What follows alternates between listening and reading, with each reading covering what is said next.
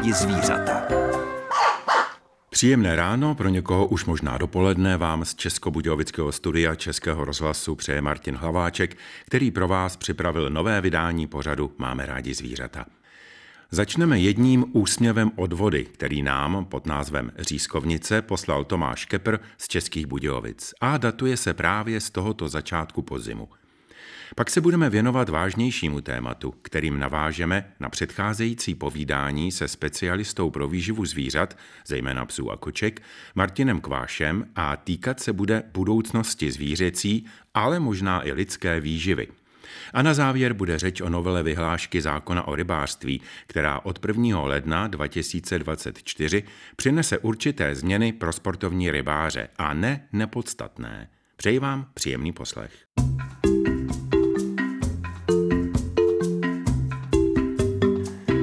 Nejdříve tedy příběh od vody Tomáše Kepra z Českých Budějovic s názvem Řízkovnice. Řízky hrají v životě rybáře u vody důležitou roli, alespoň v té době, kdy mu první mléčné zuby vypadají a nahradí je jaksi hladovější sada těch druhých, relativně trvalých. Prožil jsem to taky a zvýšenou chuť k jídlu ve volné přírodě pozoruji i u svých dětí – v tom věku jsem ale samozřejmě i já už věděl, že řízkovnice není na smažené řízky od mámy, ale na malé hrousky, případně jiné nástražní rybičky. Každý výlet s dospělými k vodě zahrnoval velké přípravy. To ku podivu i po desítkách let nedoznalo změny. Také velkou nervozitu a pak poněkud alibistické sdělení, že ty a ty věci nesmíme zapomenout doma – Byly to většinou právě oni, pro které jsme se buď ještě včas vraceli, nebo je později s infarktovým vzdechem ožaleli. Vzpomínám si na jeden výlet na dravce z chaty v Modřanech. Bylo to k podzimu. Táta měl několik těžce načeřínkovaných rybek a k tomu tehdy sice jedinou, ale docela pěknou fortelnou řízkovnici po dědečkovi – Starost o rybky, do té jsem se hrnul docela rád, ale tentokrát stál táta neoblomně na svém. Je teplo, ještě by si je zapomněl někde na slunci. A kategoricky rozhodl, že nejlepší místo pro ně bude ve stínu pod autem, které stálo na cestě u zahrady. Tam na ně nebude svítit a budou v chládku. Uzavřel s definitivní platností. A tak je tam krátce popoledni předpřipravil. Odjezd plánovaný na 14. hodinu se jako vždy zdržel a k autu jsme dorazili obtěžkání výstrojí až kolem třetí. Uložit věci dovnitř ještě chvíli trvalo. Máme všechno? Pronesl táta svou obvyklou řečnickou otázku v době, kdy jsme už konečně seděli v autě, spocení odpoledním vedrem a nedočkavostí. Samozřejmě, že ani nečekal na odpověď a zařadil zpátečku. Já na zadním sedadle znatelně nadskočil. Vždyť jsem si žádnýho kamene za autem ne... Stačil ještě táta udiveně vyhrknout. A pak nasadil výraz, jako když při úprku s křičemi v břiše náhle zjistíte, že už není proč a kam spěchat. V takových chvílích jsem byl vždycky po ruce právě já. Klasickým hromosvodem už od útlého dospívání. Pro podobné příležitosti prakticky nezastupitelná funkce dítěte v rodině – pak jsme už jen tiše vyšli ven, podívat se na ní. Rozhodně nemělo cenu jí jakkoliv rovnat, ani rybičky uvnitř. Je zajímavé, že vysoké procento humorných příběhů se stává při cestě na ryby nebo z nich. Ještě tristnější situaci si musel táta prožít, když se rozhodl po návratu od Lužnice zatlačit naše auto na dvorek ve Vlkově. Přitom přejel sám sobě nohu levým předním kolem, bez cizí pomoci. To nešlo dost dobře vynadat vůbec nikomu. Přihlíželo nás okolo více a kdybychom se tenkrát nezasmáli nahlas, určitě bychom pukli smíchy uvnitř. Tolik tedy další z rybářských prožitých příběhů Tomáše Kepra z Českých Budějovic a já mu za to děkuji.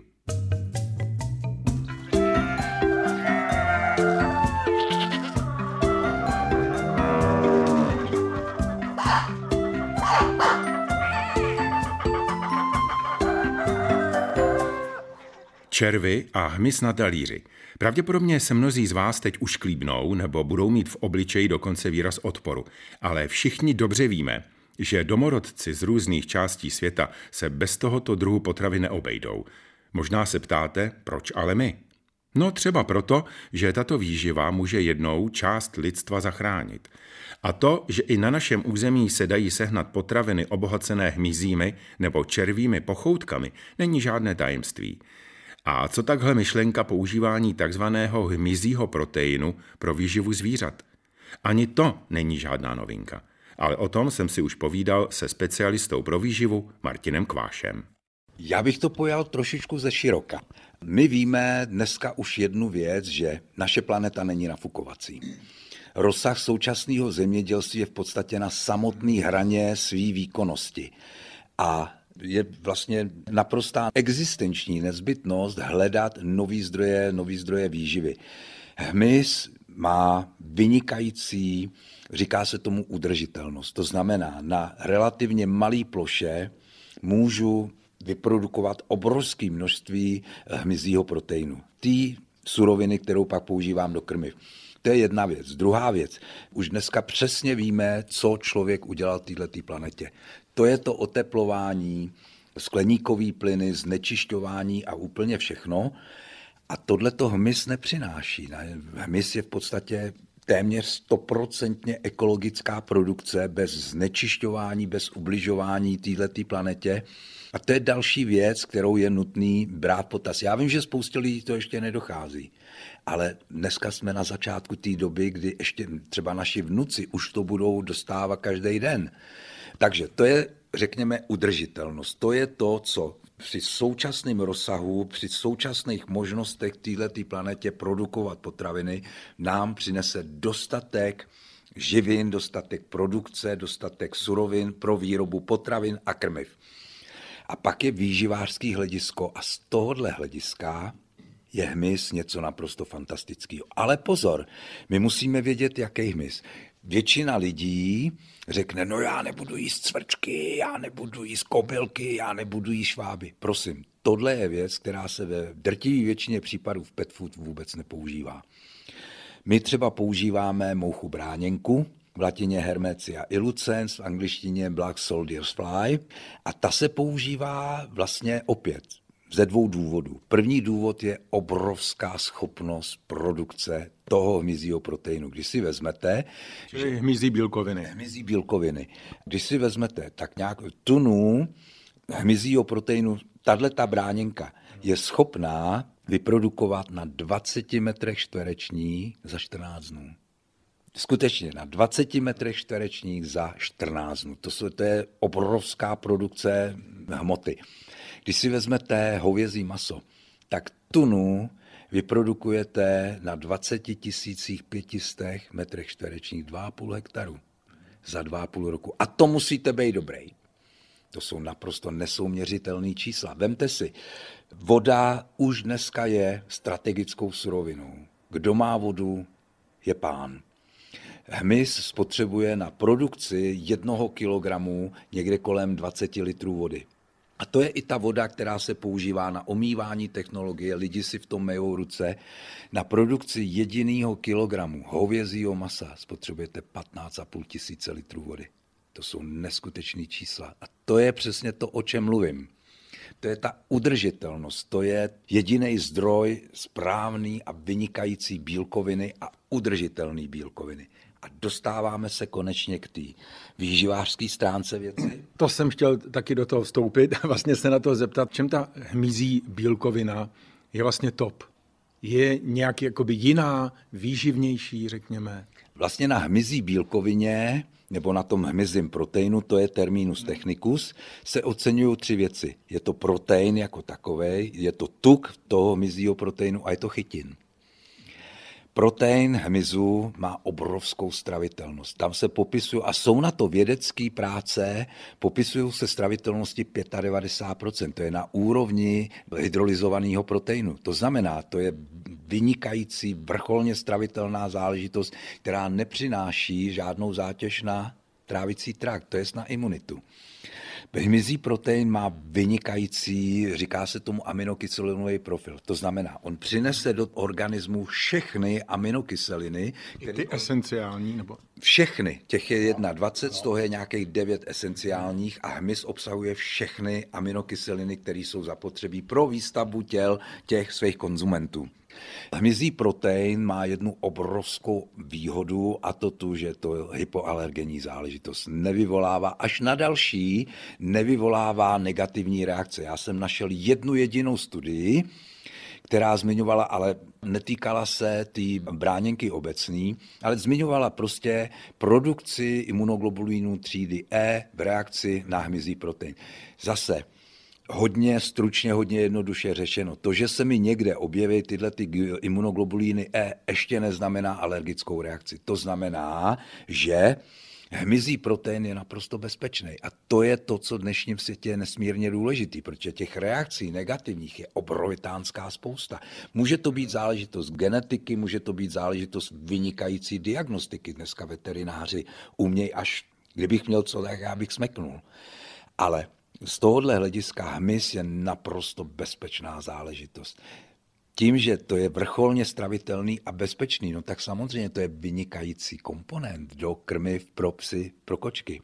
A můžu ho spotřebovávat daleko méně tedy, než e, jiné bílkoviny. Tohle je přesně to, k čemu to směřuju. V relativně malý, takhle, když mám jednu surovinu vrcholně stravitelnou, jmenovitě bílkovinu, v tom krmivu, ono mi to zvedá stravitelnost všech bílkovin toho krmiva, říká se tomu fyziologický paradox, a na to konto to zvedá stravitelnost celého krmiva. No a co to je stravitelnost krmiva? To je faktor, který mi umožní v relativně malý krmný dávce to zvíře zásobit vším, co potřebuje pro svůj normální zdravý život.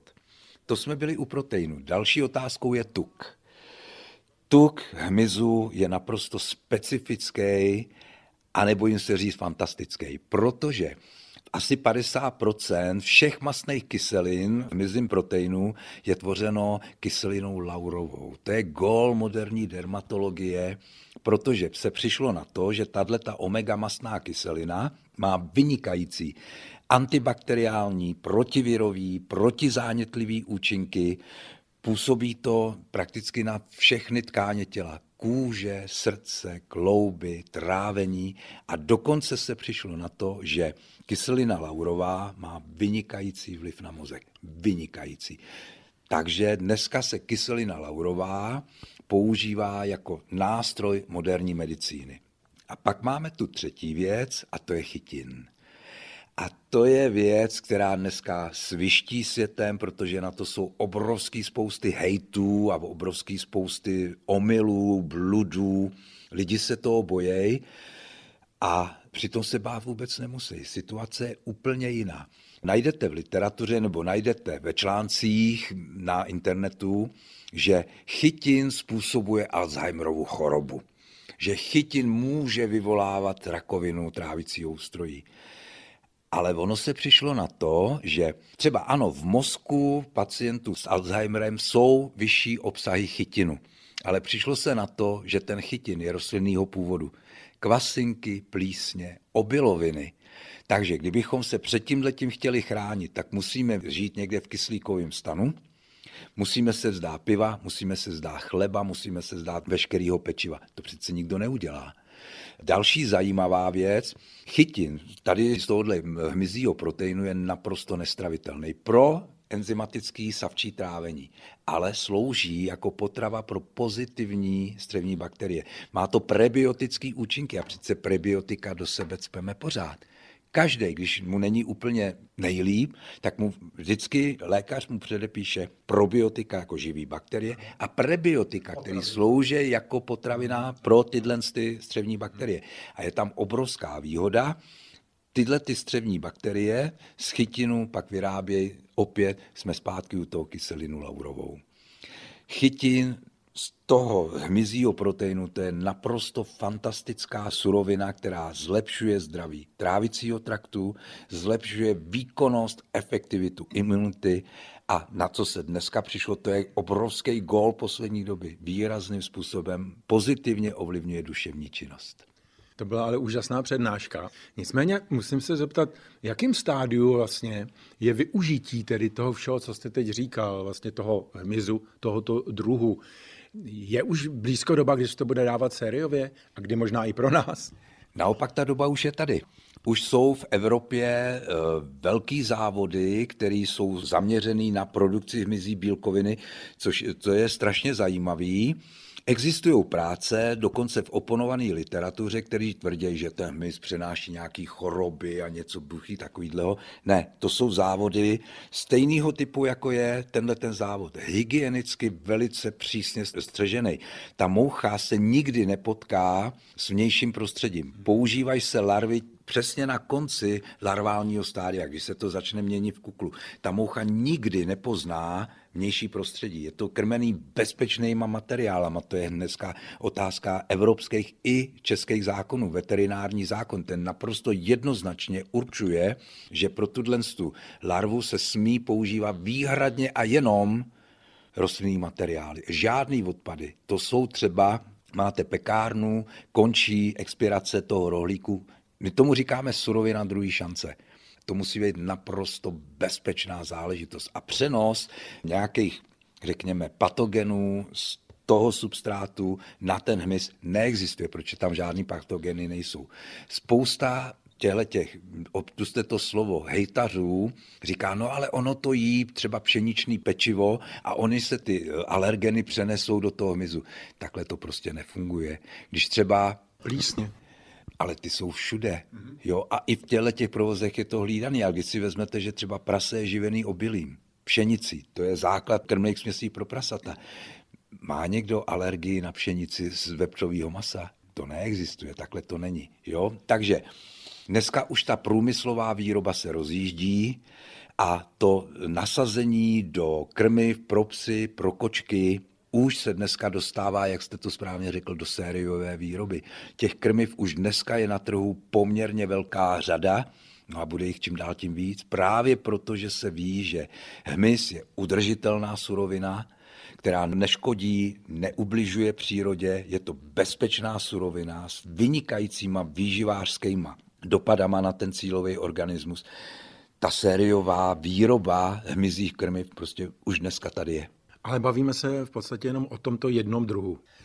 I podle literatury bráněnka obecná je vlastně tím nosným hlavním druhem hmyzu, který se používá v těchto těch krmivech. Je to hlavně z toho důvodu, ta obrovská obrátkovost. Když si vezmete od dospělce přes vajíčko, přes kuklu až po tu další dospělou bráněnku, to je 21 dnů.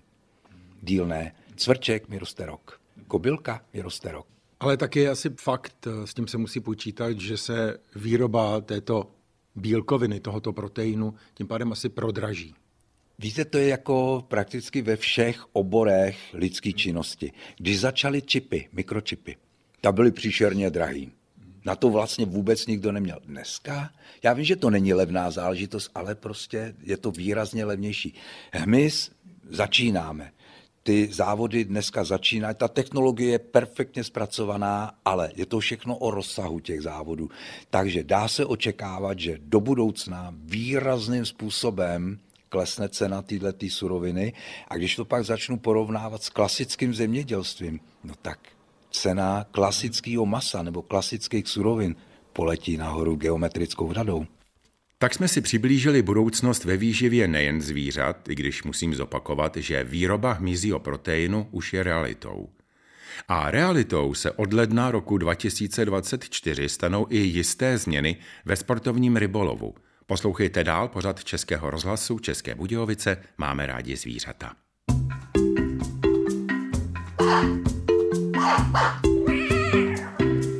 A teď už je před námi povídání o některých změnách, které přinese od roku 2024 novela vyhlášky zákona o rybářství.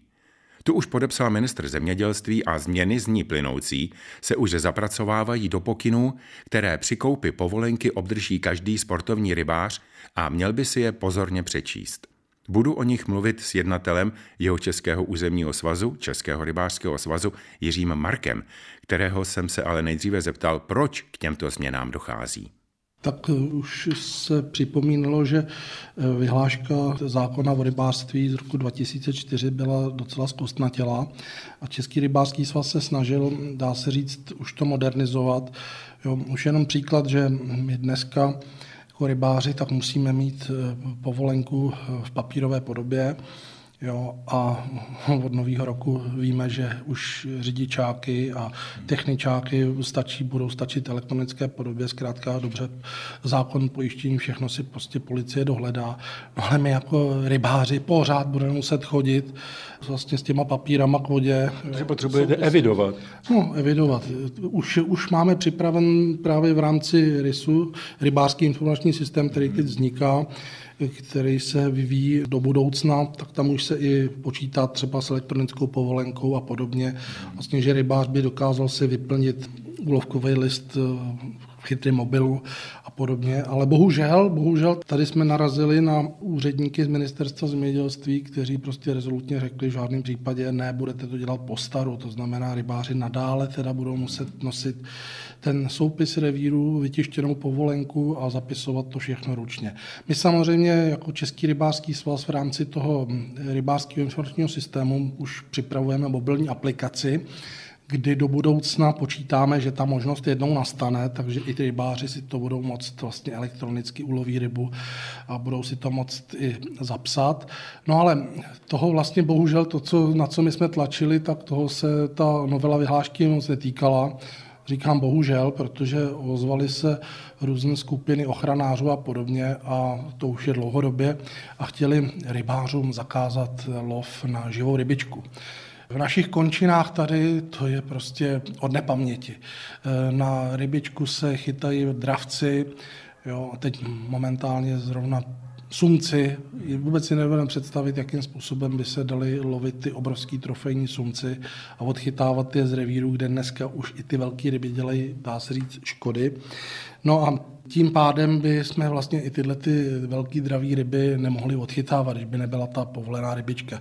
Samozřejmě jsou tady odpůrci, že jsou dneska gumové nástrahy, různé třpitky, nový a další lákadla, který to jakoby nahradí, jo, ale přeci jenom Ono je to historicky, jak bych řekl pomalu, takový to kulturní dědictví, sednout si na břeh, dát si tam kačenu a s tou kačenou vlastně eh, jezdí ta rybička a čekáte na tu štiku, která tam přijde a je to prostě kouzlo tohleto. A velké ryby zase nejsou úplně hloupé, přece jenom taková ta energie živé rybičky tam asi taky bude fungovat pořád. No, ano, určitě je to nesporné tohleto. Samozřejmě ta ryba má nějakou vůni tohleto, když ta rybička je vlastně napíchnutá, může být poraněná, vydává nějaký pachy a podobně. Dokonce jsme se teď setkali i s robotickými rybama nástražníma, což už jako je vrchol, to jsme říkali, do jaké kategorie bychom to mohli zařadit.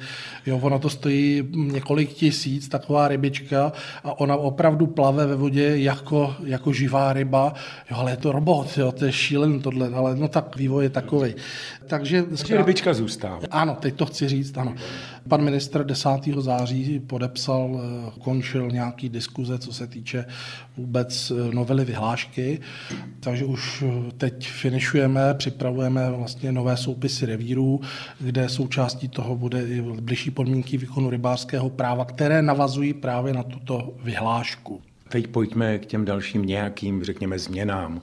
Taková z mého hlediska docela zajímavá změna je, že do této doby se používalo při muškaření nebo respektive lov na umělou mušku, to byla cílená definice vyhlášky zákona o rybářství, tak tento termín lov na umělou mušku se vrací zpátky na termín muškaření.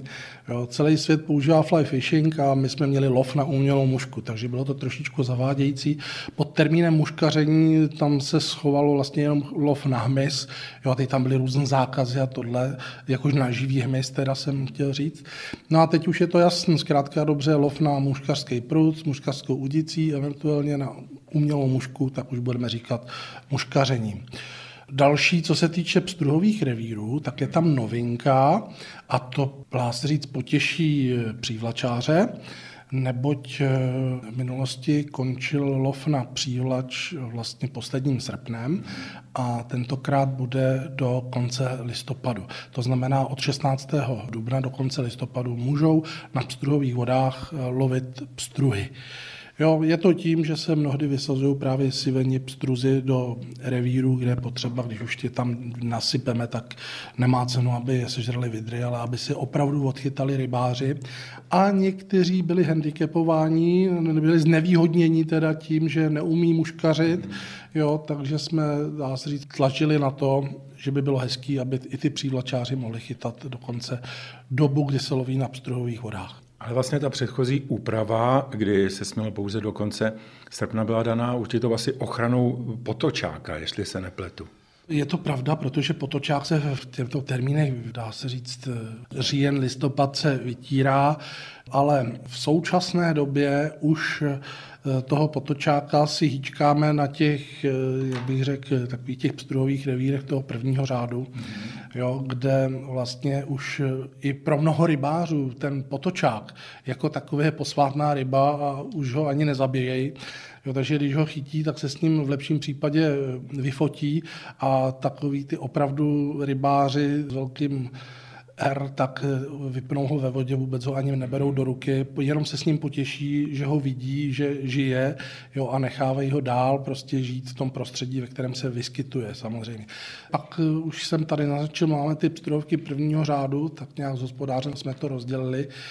A druhého řádu, tam už jsou takový ty revíry, kde se bohužel s tím chovem moc počítat nedá, protože nám je tam likvidují kormoráni, likvidují nám je tam vidry ty ryby a likvidují teď nově morčák. Jo, to je další taková potvora, já bych řekl, to je kachna s hlavou kormorána, krásná kachna, všechno tohle, ale bohužel nám docela likviduje juvenilní vlastně ročníky rybiček, to znamená, když tam řádí jenom kormorán, tak vám vyžere ryby od 20 do 30 cm. To znamená, když tam jdeme na kontroly, tak chytáme buď malý 10 cm rybičky, anebo potom ty, které mají přes 50 cm jo, konkrétně parmy a podobně. Ale ten morčák teď bohužel doplnil toho kormorána No a likviduje nám právě už ty plůdky. Jo, to znamená ty malé 10-15 cm rybičky.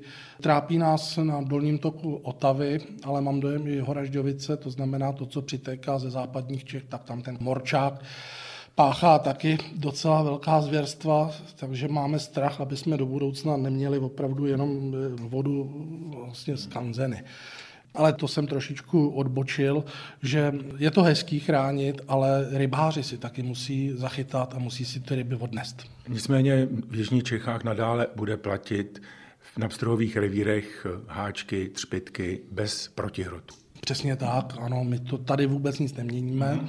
Jo, dá se říct, naše blížší podmínky výkonu rybářského práva jsou mnohdy přísnější, než vlastně určuje zákon o rybářství nebo novela. Konkrétně třeba na Lipně, tam od příštího roku se zvyšuje míra sandáta na 50 cm a Již zmiňovaná rybička, na kterou je možno lovit, a to na mrtvou i živou, tak eh, limit je 20 cm. To znamená, kdo bude chytat na rybičku menší než 20 cm, tak si zahrává s tím, že rybářská stráž mu odebere vlastně povolenku a dostane, půjde do kárného vlastně řízení. Ať se jedná o jakýkoliv druh, na který je možné chytat. Je to tak, jsou to ty povolené druhy ryb samozřejmě. No. Máme tam teda výjimku, co se týče ještě nějakých invazních, jako třeba slunečnice pestrá, nebo střevlička východní, pozor, nesmíme si to plet ze střevlí potoční. Střevlička východní, pseudorazbora parva, to je de facto z východu nám přišla s násadami zhruba před 40 lety do rybníků a z rybníků úplně vytlačila hrouska obecného. Ten už nám zůstává pouze v tekoucích vodách. No a dneska už máme, že i to už je legislativně ošetřen, že ani ta střevlička se nesmí použít jako nástražní rybička. Jo, to je taky zajímavá věc. Tam chci zmínit slunečnici pestrou, ta je na tom úplně stejně. To je zase vetřelec, který pochází z Ameriky. Je to nádherná ryba, děcka při výlovech si berou do akvárií, výborný, všechno, opravdu moc krásná rybička, ale co se týče její povahy a vlastně schopnosti reprodukce, tak eh, dokáže potom zdecimovat plůdky na těch rybnících a podobně, takže... To je příklad i karase stříbřitého, dejme tomu. Dá se říct, karas stříbřitý něco. A dobře, to už bychom zabrousili do jiné tématiky. Teď máme tam další změny. No, tak další změna, kterou nevím, jestli rybáři ponesou příliš dobře, tak je, že každá ulovená ryba, kterou si rybář hodlá ponechat a strčí do vezírku, nehledě, jaký druh té ryby to je, tak musí zapsat do úlovkového listu. To znamená hned vedle toho čísla eh, rybářského revíru, tak chytne cejna, počítá s tím, že těch cejnů bude lovit ten den víc, tak zkrátka napíše cejn. A teprve, když odchází od vody potom, tak sečte, mám jich pět, dohromady mají dvě a půl kila, jo, ty cejni a tak dále.